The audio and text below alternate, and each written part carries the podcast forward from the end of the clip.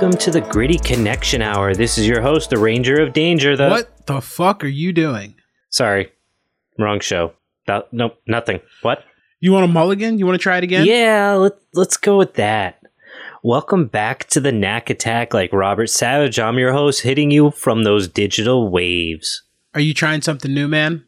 You trying something new here? He produced a movie called Host about demons coming through your computer, like a podcast. I thought it was Zoom. Maybe I don't know.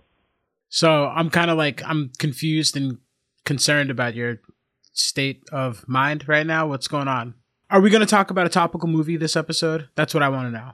I'm hip now. New year, new me. It's May. Yeah, exactly. The only new year I celebrate is May Day. All right, go ahead. Go like get this rolling, buddy. All right, sorry, I'm all fired up. You know why I'm fired up? Because we're doing the podcast. I got it. Go ahead. We are doing more than a podcast. We're diving in on foraging and why we're so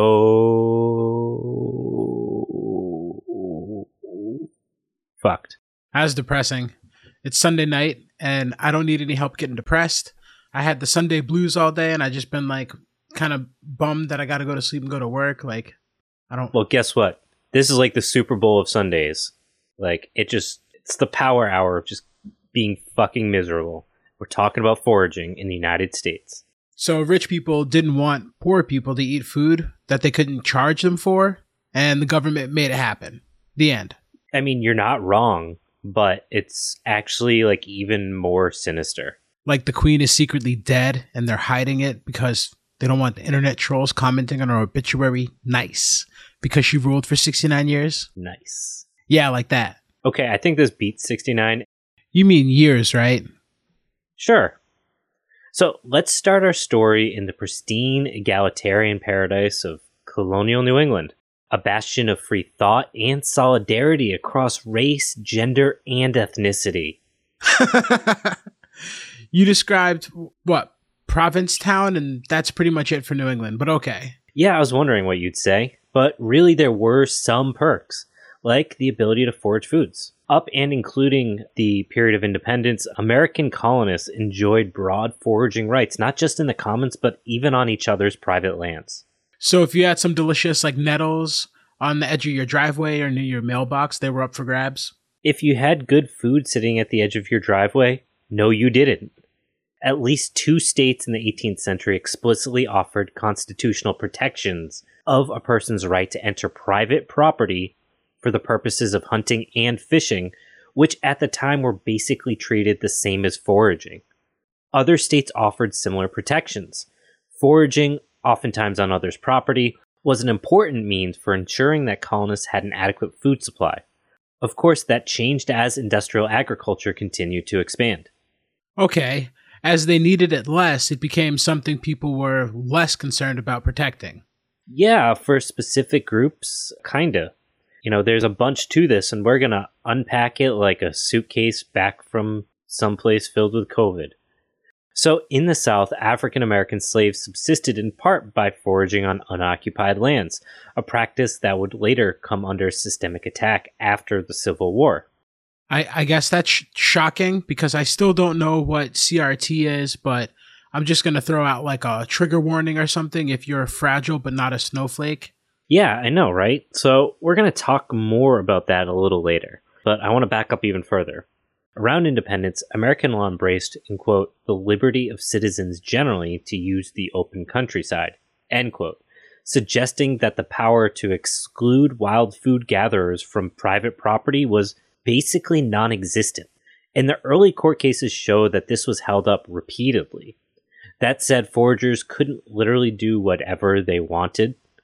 For example, although early American property laws allowed foragers to forage on those unimproved lands, this right didn't extend to what you might call improved lands, including things like croplands, vineyards, and orchards. Now, despite these protections for the foragers, the practice slowly waned as Americans moved away from the countryside and into cities and suburbs. Ah, yes, industrialism, which led to only bigger and better things and more of them and nothing else. Yeah, I'm not sure why you would want to complain. I mean, you're sitting on a beautiful chair that was designed to break in like five years, but it only costs 60 bucks. Like, Think about all the things you get to throw away because of industrialism. Yeah, I guess that's why I don't have any kids. It's generally frowned upon to pay $60 for them and then throw them away when they get broken after five years of moderate to heavy use. Yeah, much like Trump's piss pants, nothing truly disappears. Wait, who's piss pants? The orange president. I mean, the other one probably also has piss pants, but people don't make fun of it as much, I guess. It depends. But, um, Yeah, got him. That's how you do it. got him.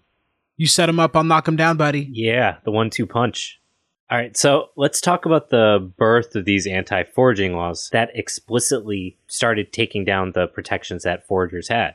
Unsurprisingly, many of these laws were grounded in classic American ideals racism, classism, colonialism, imperialism, or sometimes, when you were lucky, all of the above.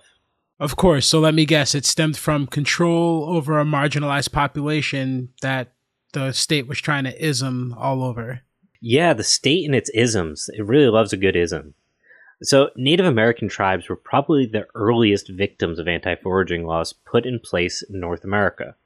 Shortly after the English settlers had landed in the New World, they began pushing Native American tribes off their traditional hunting and foraging grounds. As more and more of these white settlers arrived in America over generations, the foraging practices of many Native Americans, or specifically their status as hunter gatherers, as opposed to agricultural practitioners or the way we think of agricultural practitioners today, was used to justify driving them from lands they had historically occupied. I gravely misspoke and I apologize. I said marginalized population. What I meant to say was genocided. Yeah, Are you really going to teach this to your kids? Because it sounds dangerous. I teach them everything. They they're both six and four, and I have them out with a shotgun every day. Solid, I guess. Um, I'm kidding. Don't do not contact the local government. I did not actually do that. It's The- a joke, internet. they are wearing eye and ear protection. yeah, let's go with that. Yeah, I, I I will say it is amazing, and it never. It's not amazing. It's horrifying. I'll use horrifying. Yeah, that It's- those words are a little different. yeah, it is different. It is different because it's kind of like shock and awe. Are we talking about my kids still, or are we talking about something else? I'm trying. I'm trying to segue back into the episode. Okay. I was trying to say that greedy people do the exact same thing over and over again, and they seem to like make rules so that they get away with it. Yeah, it's amazing when you can write the rules how you can design it exactly so you don't explicitly get impacted by them. And like, let's be honest, white people only have like one move. Like, it's not just something we say about us on the dance floor. Hey there, it's me, Crazy Norm, down at Normal Norm's Nut Emporium on John Brown Drive. We're going nuts for nuts in Nutty November. We've got big nuts, small nuts, chestnuts, ground nuts, nut butter, buttery nuts, nut milk, milky nuts, nut cream, creamy nuts, and the, for the late night crowd, chocolate covered CBD deep fried nuts. Want to join the Nutstravaganza? Nut up and join the Nut Posse. Join other members and get your sack of nuts pounded for free whenever you come in and make the creamiest nut milk you've ever had in your own kitchen. Crazy Norm's Nut Emporium, 420 John Brown Drive, or online at poorproles.com. I have seen you dance, and it's like watching the video of the grape lady. It's kind of fun. It is though. Painful, painful though, painful. I have like no moves, like no game. Your dance moves remind me of trying to like watch a possum play bocce. But to be fair, I can play bocce because, like, deep down in my soul of souls, I'm an 80 year old Italian man that's drinking like grappa and yelling about somebody planting their tomatoes wrong. Yeah, that's kind of what his dance moves are like. Like he just does gardening stuff like on the dance floor. If you can just picture that. That's why I was trying to think of like a possum picking something up or something. I don't know why possum. just like me yelling, like, where the hose at? But I mean, like, the actual hose. yes. Yep. Where my hose at? And people think he's doing the fishing thing and he's really just reeling in the hose. Like it's uh, it's bad. I'm really tightening, like, my lines for my, my, uh, my grape trellises. That's me. Sad. So yeah, what were we talking about? Oh yeah, so anti-foraging. So after the Civil War, plantation owners busted out their pony. You get it, Elliot? One trick pony. yeah. I wish I had a bocce ball to throw at you. Still thinking about bocce and possums. It's funny. Just making sure. So they broke out Penelope and Penelope, I don't know. It seems like a horse name, have you ever met a horse? Like in passing or Yeah, like spent time with a horse and like pet it and shit. Yes, Elliot. I've seen a horse and pet it and heard horse names. Okay, so what about Penelope just like felt good. so what about the pony's name then? Penelope, you mean? Anyways, I I'm sorry everyone.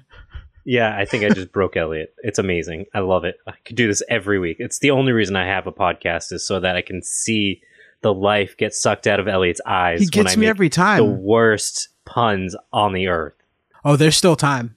There is still time. There is still time. Anyways, so these bastions of class and empathy moved forcefully and systematically to restrict the foraging rights and practices of newly freed African American slaves because freedom. Many of the slaves freed after the Civil War really wanted to leave farm work and, like, very justifiably, and as well as the farmers that they had been enslaved by behind. to be fair, I would probably have done the same thing. Like if I never saw a farm again, I'd probably be okay with it at that point. right? So, as they had before the Civil War, freed slaves had earned money by selling foods they foraged and hunted.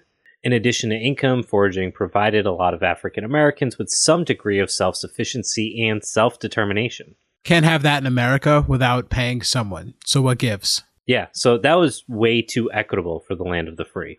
Southern states zeroed in on practices that would allow these freed slaves to be really actually free by restricting access to foraging through the enactment of criminal trespass laws. Anti foraging sentiment continued through the targeted attacks by the rich with things like comics and news stories in the decades following the Civil War. This sounds like a story we've talked about already, Elliot, doesn't it? It does sound familiar. I don't know where I've heard of this. This idea that the rich Democrats who own the newspapers used it for very explicitly racist reasons in the South to stop other people from accessing things. Any thoughts? Was it prohibition? It was prohibition. The ambition of the prohibition. I wasn't sure if that was the one you were getting at. I was like, I feel like we've touched on that before somewhere.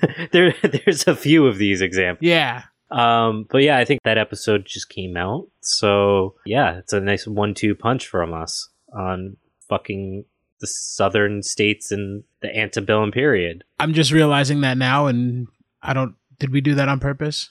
No, we didn't. It was total coincidence. I don't think we were writing it. We just realized it now. So so. Congratulations, you're there with us. good job, us. Good job. It's like we know what we're doing sometimes. Yeah, I I am amazed and horrified.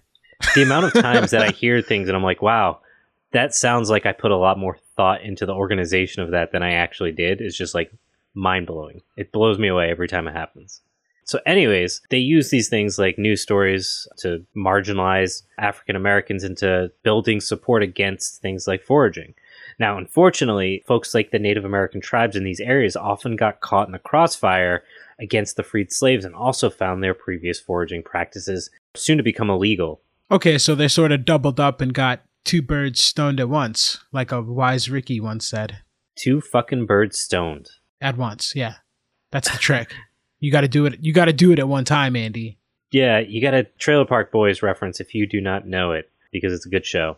Actually, shout out to Trailer Park Comrades on Instagram if you want to learn more about farming and the Trailer Park Boys. Yeah, yeah. Go visit him because he does cool shit.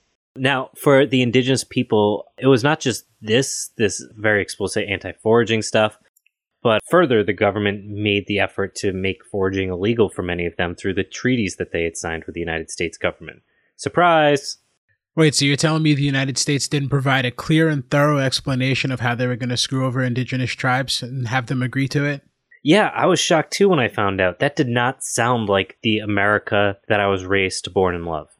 So, further, when challenged on these laws and treaties, the United States Supreme Court and other federal courts historically sided with expansionist federal government efforts to limit the land rights, including specifically foraging rights, of Native Americans.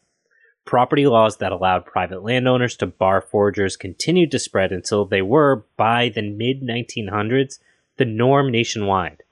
Now, were these laws explicitly against black people and like Native Americans, or did they cast a wider net and try to get more people in there? Yeah, you already know the answer to that question. While that may not have been the intent, rural white farmers also felt the sting of these laws.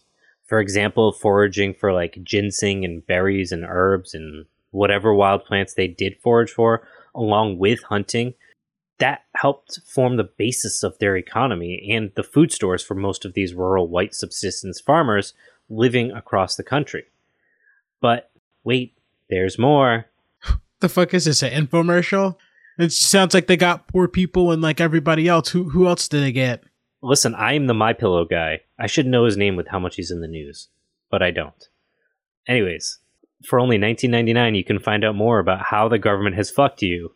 Visit poorproles.com. Is it is it weird that I don't I I don't want to pay money to know? Should I just hit stop recording? I'd rather not know. I'd rather not know. Why don't you steal it? So there's no price for it if you steal it and don't get caught. Are we stealing? Did we get to crime? You're stealing your own podcast? Yes. So don't worry about it. Anyways, um, in the 1880s, New York State's quote unquote conservation movement began to basically upend the traditional practices of many of the farmers who also were foragers in the region.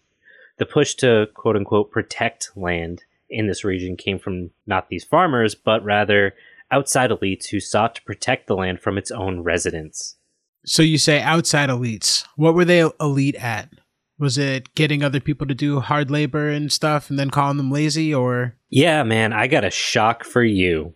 Ready? Yes. They're white, it's rich white people actually again?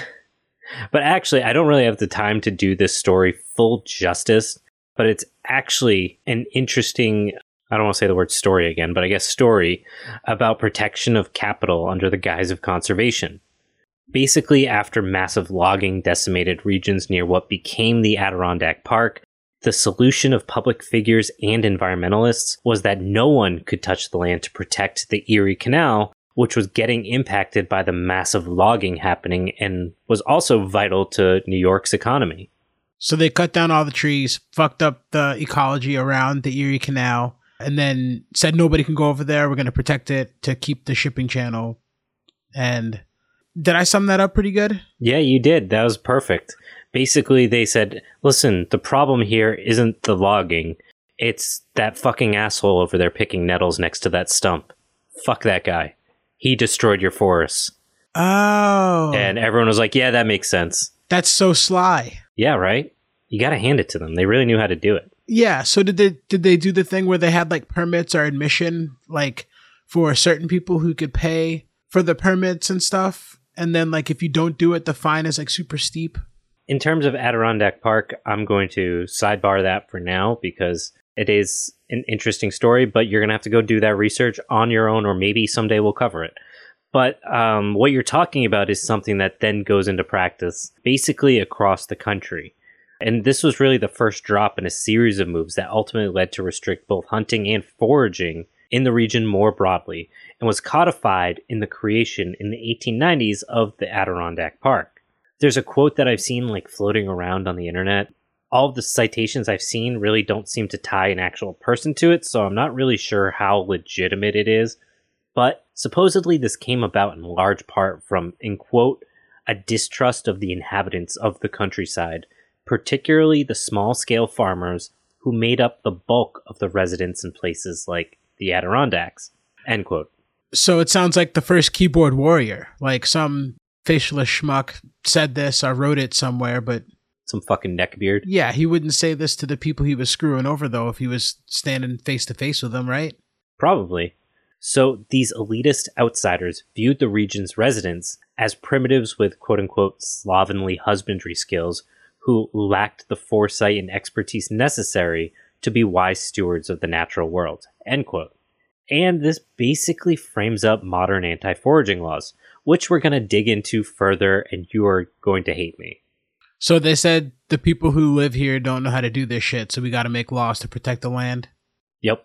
Laws are so great. They keep us so safe from crime and mayhem. Yeah, every time someone tries to jack my car, I say, dude, that's illegal. And they say, oh shit, you're right. I forgot. Sorry. And they walk away. That's never happened to you. I've had my car broken into, but no, I have not actually been carjacked. So, unsurprisingly, our conservation laws have been framed in racism both domestically and internationally, and have basically underwritten genocide across the globe by forcing people off of native lands in defense of the rare quote unquote ecology that somehow has existed with those people for thousands of years, but now we have to save it. So the conclusion really is maybe next time, like, no laws, As the kids say, how about that? You just bring up the Cash Me Outside girl. It's like 10 years old now, I think. Then I'm saying it ironically.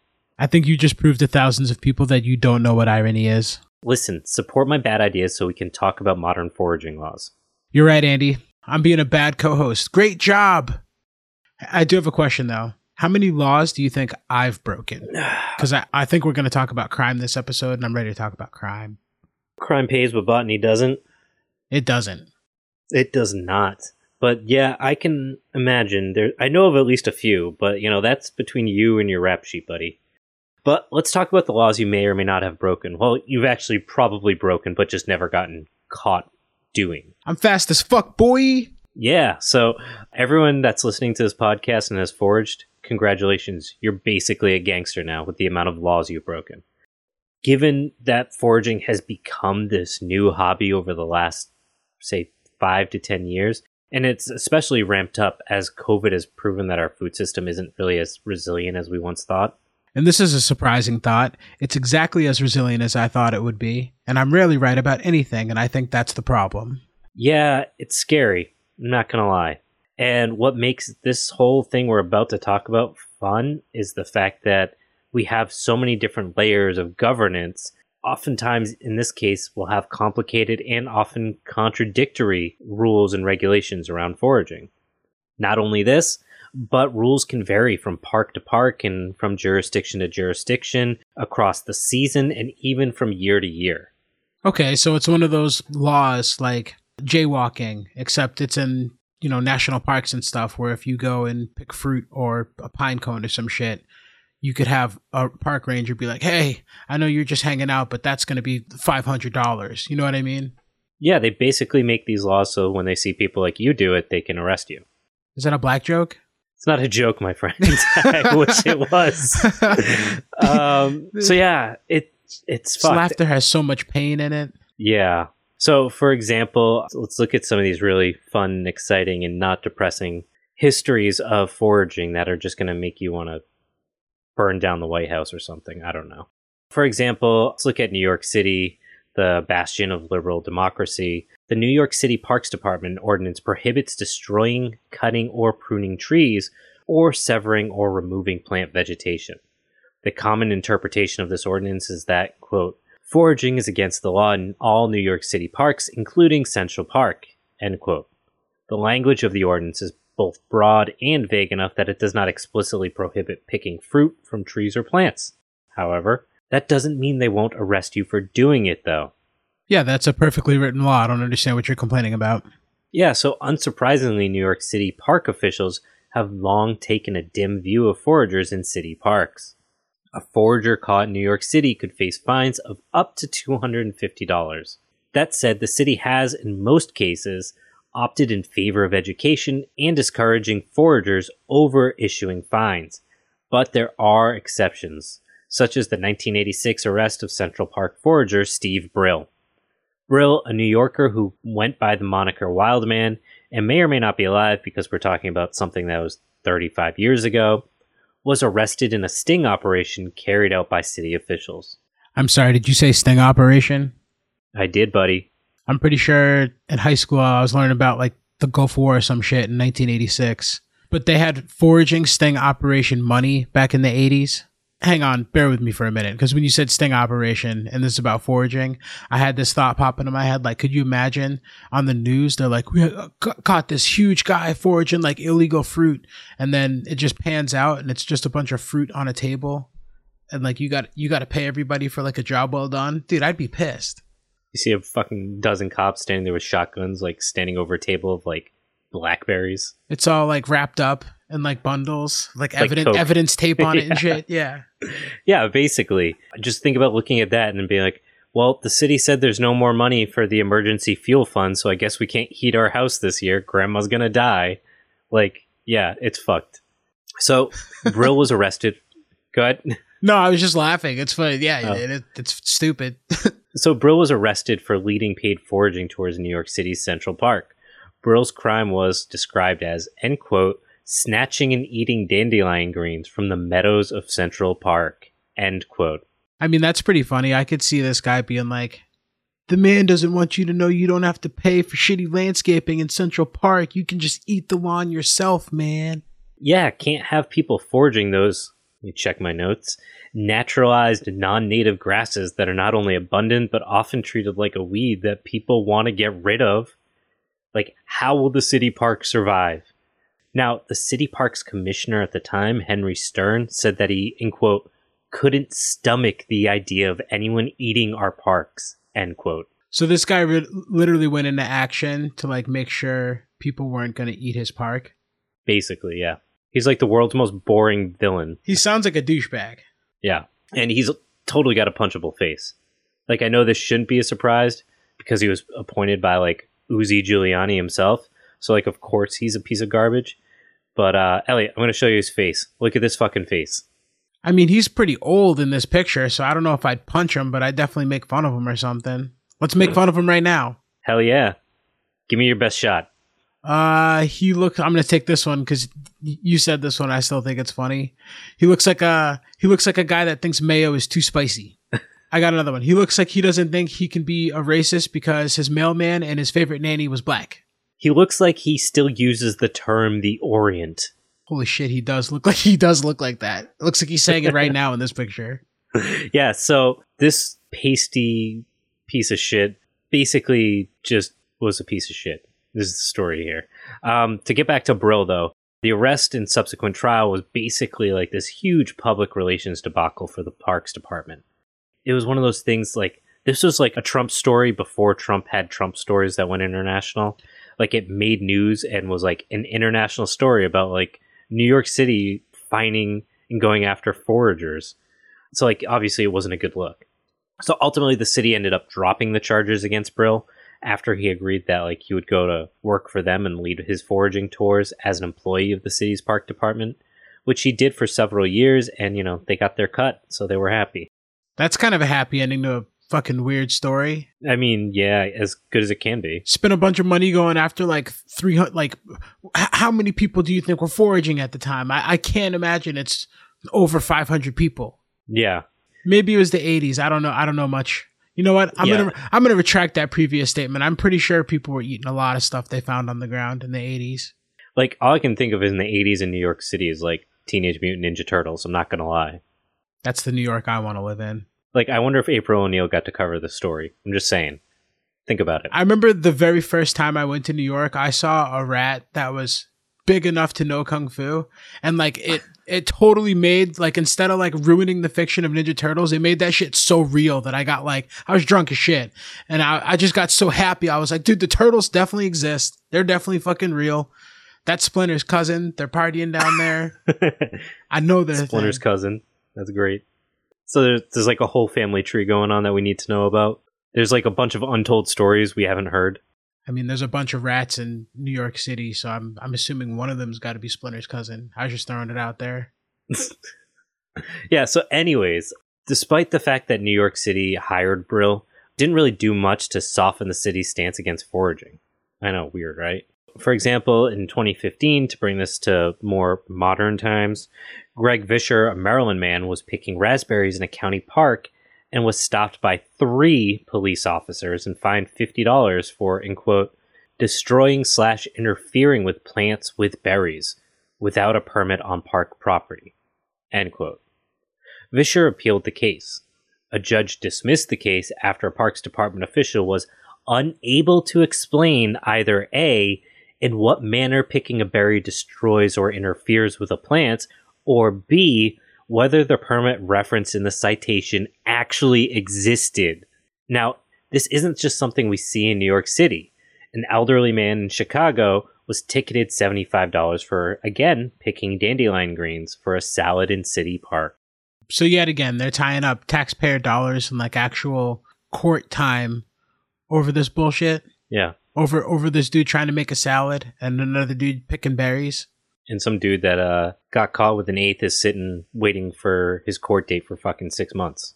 Right. And the judge System me- works. The judge meanwhile is like, I don't even think this is a law, so like see you later. You don't even have a permit that you're referring to. That is just Chef's kiss. That is that is America in a nutshell. That's how a lawyer makes his money, dude. You just grab a piece of construction paper and a crayon and just make the permit right there and be like, "Here you go, judge."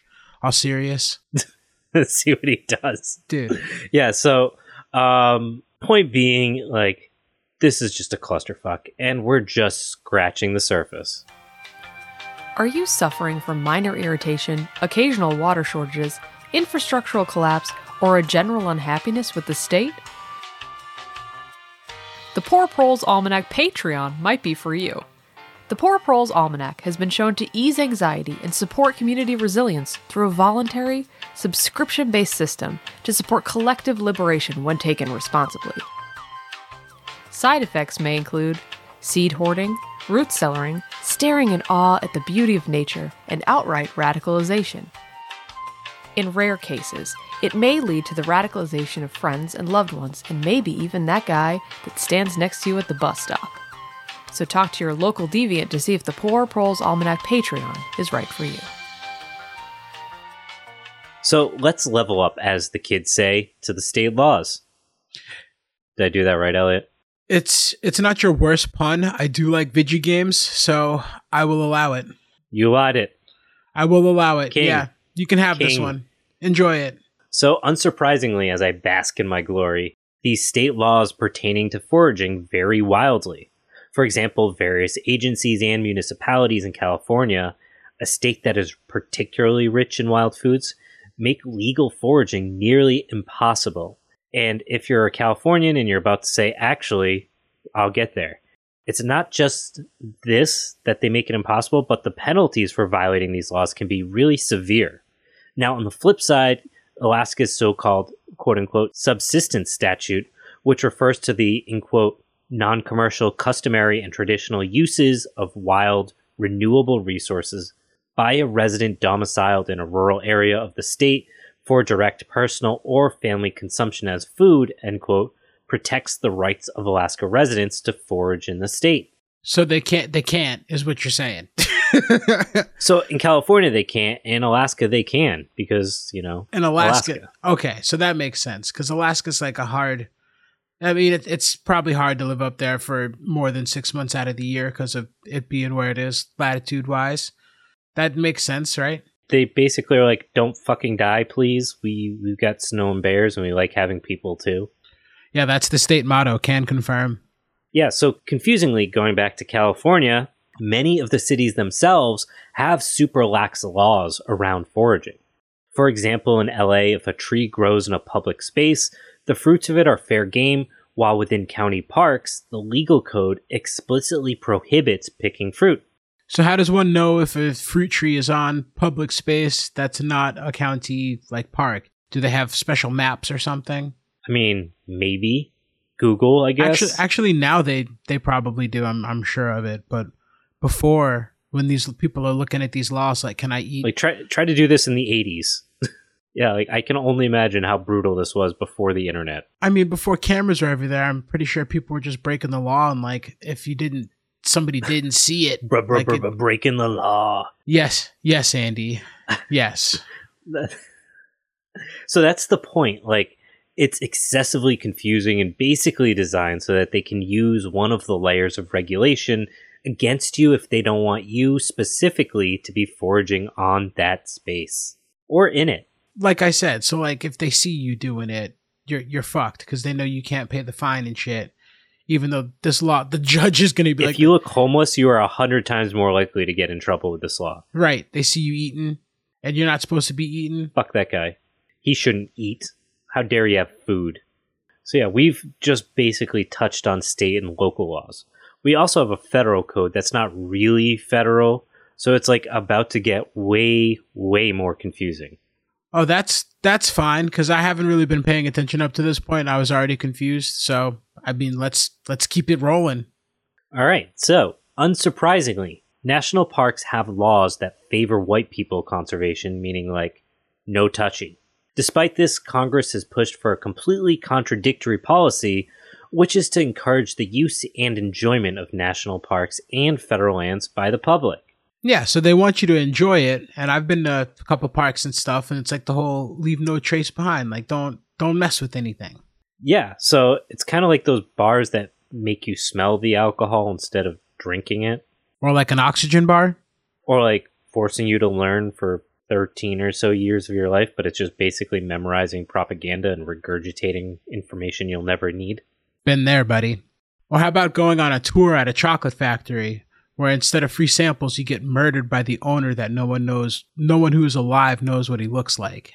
Exactly. Everyone knows that movie is a metaphor for state laws and foraging. You know, that's pretty low hanging fruit, Elliot. Okay. Ah, Now that was a pun. That was a fruit pun, and it was your lowest point, Andy. it was my, yeah.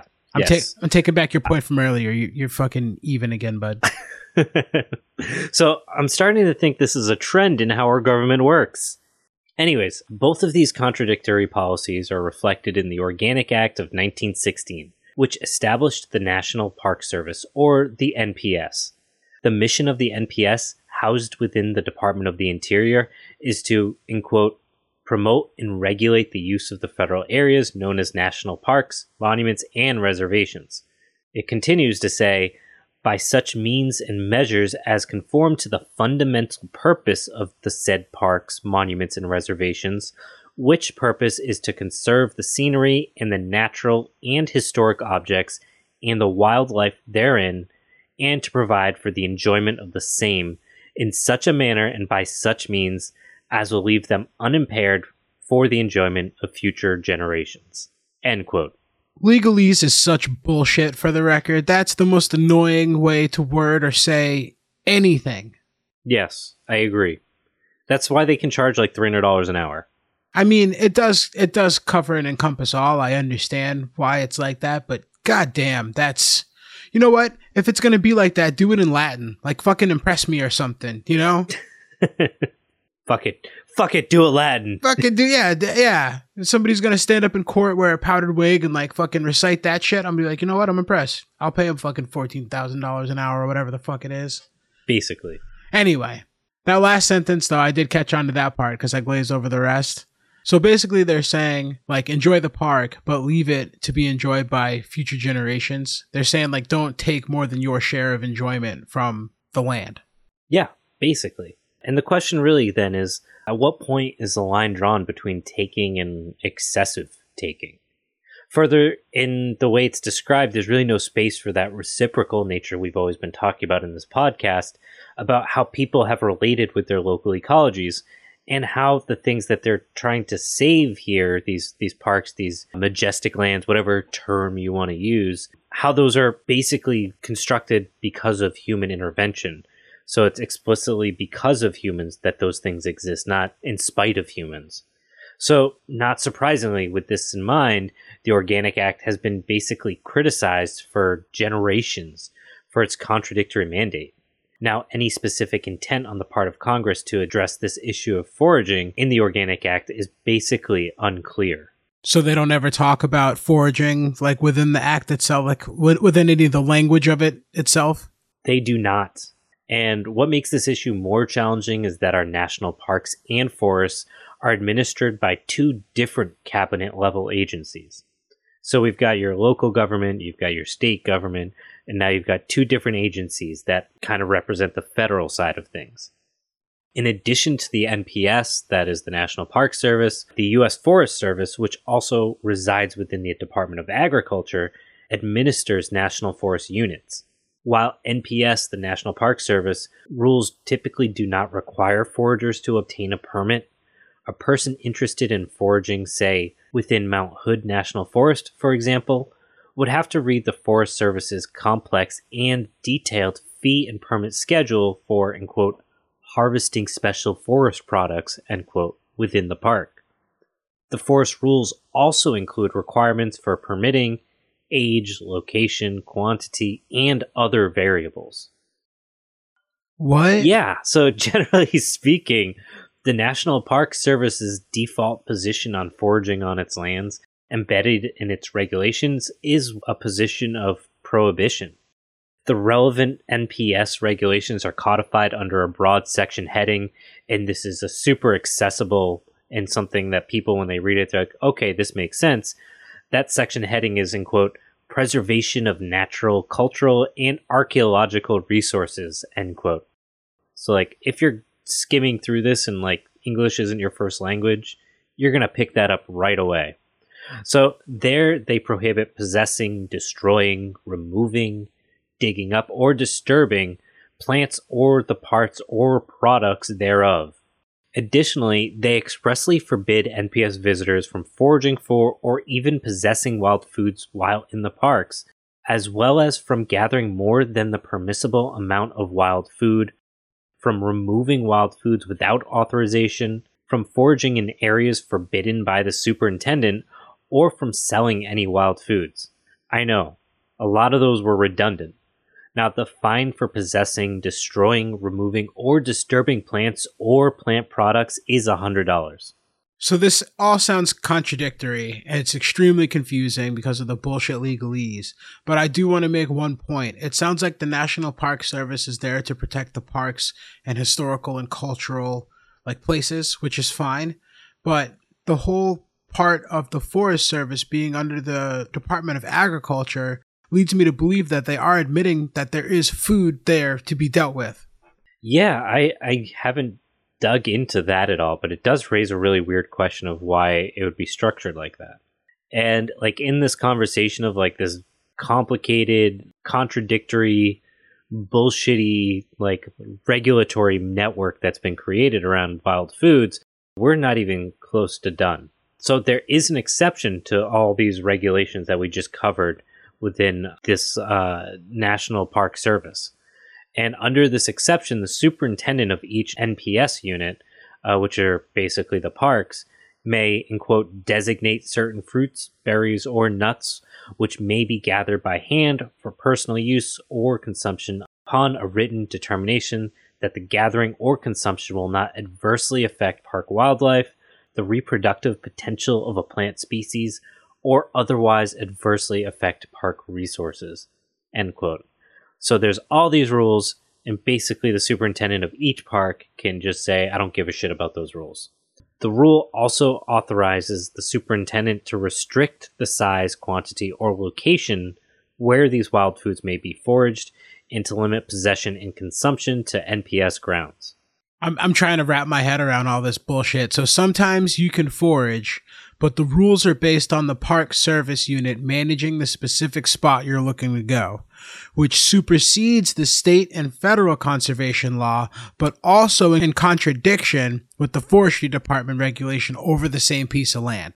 See, now you're catching on. I'm really not. I'm just reading what you wrote here.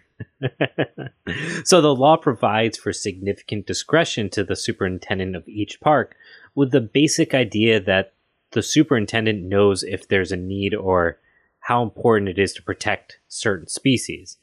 But this often results in adjacent parks featuring completely different foraging rules with little or no rationale explaining the differences. Yeah, so what could go wrong? It's up for whoever the fuck feels like making the decision on it that day. Exactly honestly, that's what I say about like most laws and regulations here in the US. And the thing is, these decisions are made on a yearly basis and sometimes even seasonally. And they can vary widely from being able to pick five pounds of mushrooms a day one year to not harvesting any the next. And so that penalty for breaking one of the laws, because you're going to either way, is usually like that steep fine, right? Yeah. So basically, it only impacts poor people. So if you are not TikTok viral, then fuck you. I'm offended. Um, I'm called the prole now. It's not poor. It's prole. Thank you. Sorry. Sorry. I messed up. You better fucking recognize. Proles rule everything around me. Preem. Uh, new sticker. Oh man. You guys Maybe. want Preem stickers?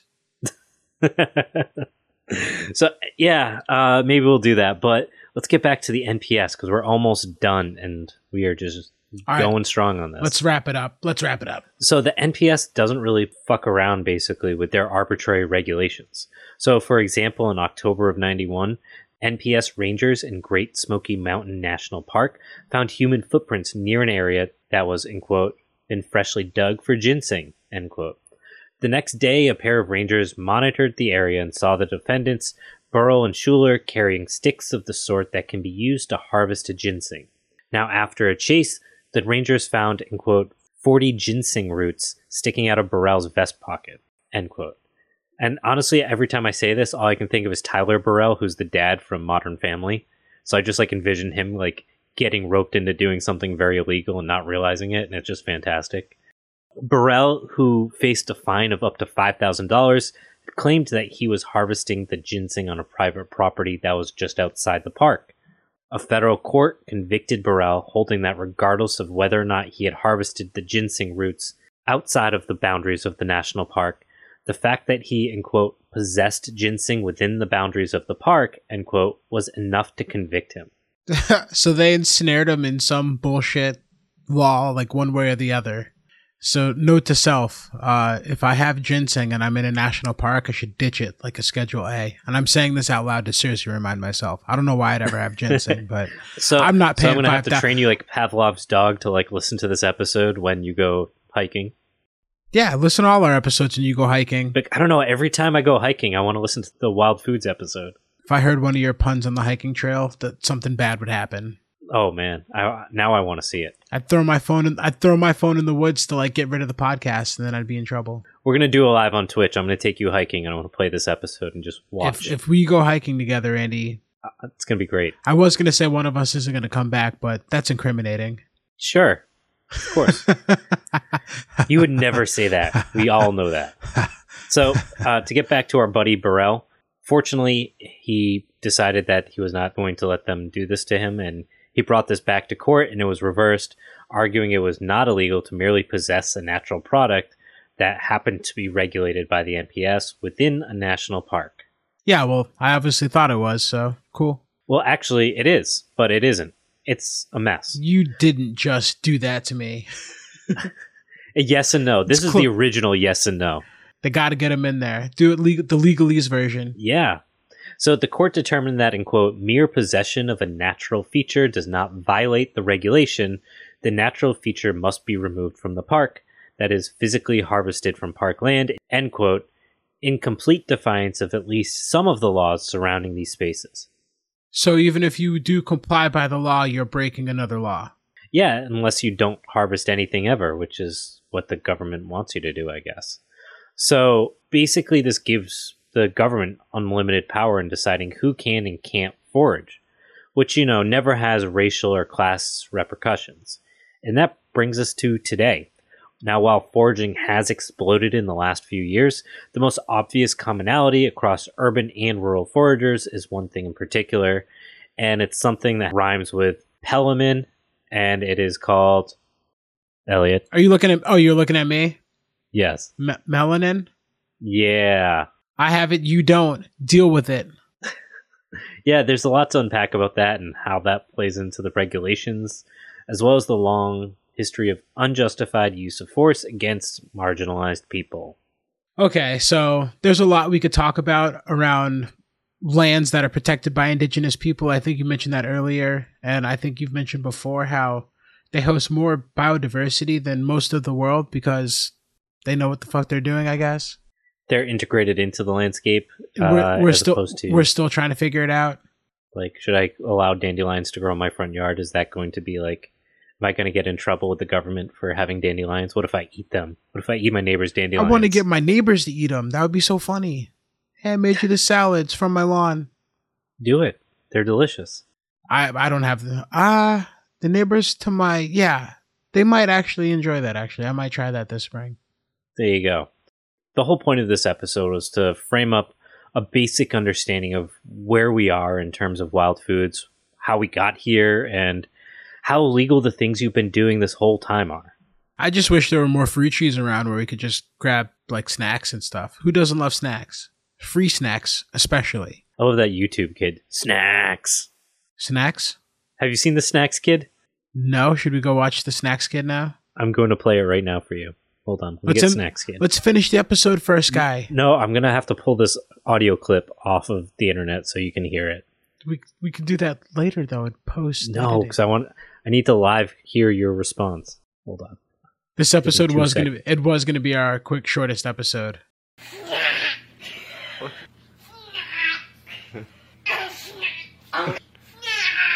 Yes, that's awesome. it's pretty much me when I'm drunk at any time after one in the morning. Yeah, it's good. It's a good one. It's a good one, as the kids say. The kids don't say that. I don't think the Anyways. kids do say that, Andy. Let's end this fucking episode. Yes. So thank you all for listening. Hopefully you learned a thing or two, and Yeah. now you're more thoughtful about what you're doing that's illegal. And uh, I was just gonna Yeah. say I can't wait to end the episode to encourage everybody to go do some crime, go forward some free food. It'll make Yeah. you feel good and fill your tummy up. be, Uh, be like Elliot, break all of the laws. not all of them. You got to pick and choose. Like this one's totally fine. I'm I'm letting you know it's fine. Tell them tell them Elliot said it's fine. I'll come in to court with your permit. It will be in construction paper and crayon. He'll he'll have his uh, "I'm the black friend" card ready to go for you. Not doing that. Make make all the white people feel uncomfortable. I will have your foraging permit though. I will have that. yeah. All right, guys. This has been great. Thanks for listening. Bye.